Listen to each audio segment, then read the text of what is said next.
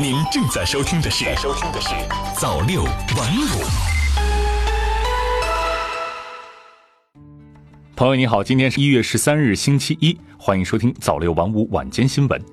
近日，一篇刊发于核心期刊《冰川冻土》的论文在舆论场中引发轩然大波，原因在于作者在正文中用较长篇幅大谈特谈导师的崇高感和师娘的优美感。这篇论文在众多严谨科学的学术论文中显得格外另类，堪称奇闻。无论望之可让人顿生一种崇高感，还是近处让人能感到春草的芬芳、优美感四溢，这类表述都不像学术语言，不合学术规范。那么，这篇神论文为何能出现在学术期刊上？我们先来听听这篇论文的作者徐忠民自己是怎么说的。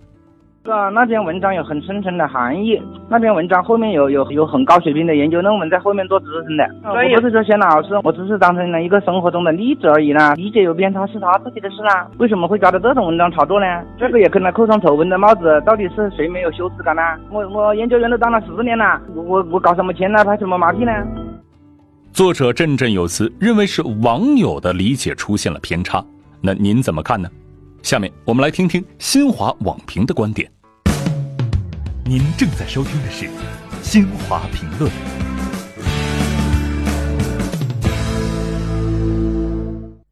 近日，一篇七年前刊发于中文核心期刊《冰川冻土》的论文引发舆论关注。这篇题为《生态经济学集成框架的理论与实践》的论文，作者在论述生态经济学的过程中，列举了自己导师夫妇的事例。大篇幅阐述导师的崇高感和师娘的优美感，网友们认为有辱学术尊严。对于此次事件，有一个问题需要弄明白：这样一篇神论文是如何堂而皇之登上一家核心期刊的大雅之堂的？根据媒体报道的事件最新进展，目前当事三方均已分别作出回应。先是冰川冻土编辑部发表撤稿声明，承认在该文刊发前审核不严，决定对该文撤稿并郑重致歉。随即，论文中所涉导师也表示，作者所发文章与冰川冻土的学术定位不符，自己对文章的发表事先一无所知，并申请引咎辞职。论文作者则回应称，自然科学家需要情感注入，自然科学如果没有情感的注入，就是冷冰冰的。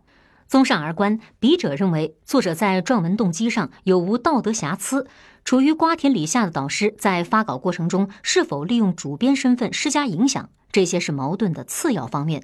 矛盾的主要方面也是公众的核心关切：是冰川冻土作为一家正规的专业核心期刊，何以会拿出多个宝贵版面给一篇学术性不足的神论文？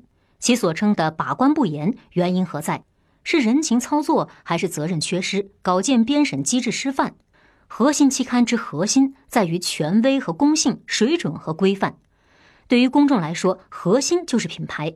如果刊物把关不严，自降其格，损失的是公众的信任，损害的是自己的牌子，又如何堪当“核心”二字？提及学术乱象，人们想到的往往是抄袭、剽窃、有偿版面等等。此次事件则提醒我们：心有高标，方能致远。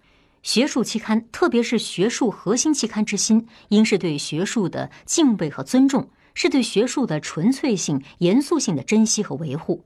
学术期刊绝不应办成装杂货的筐子，九四门前招摇的幌子。早六晚五，新华媒体创意工厂诚意出品。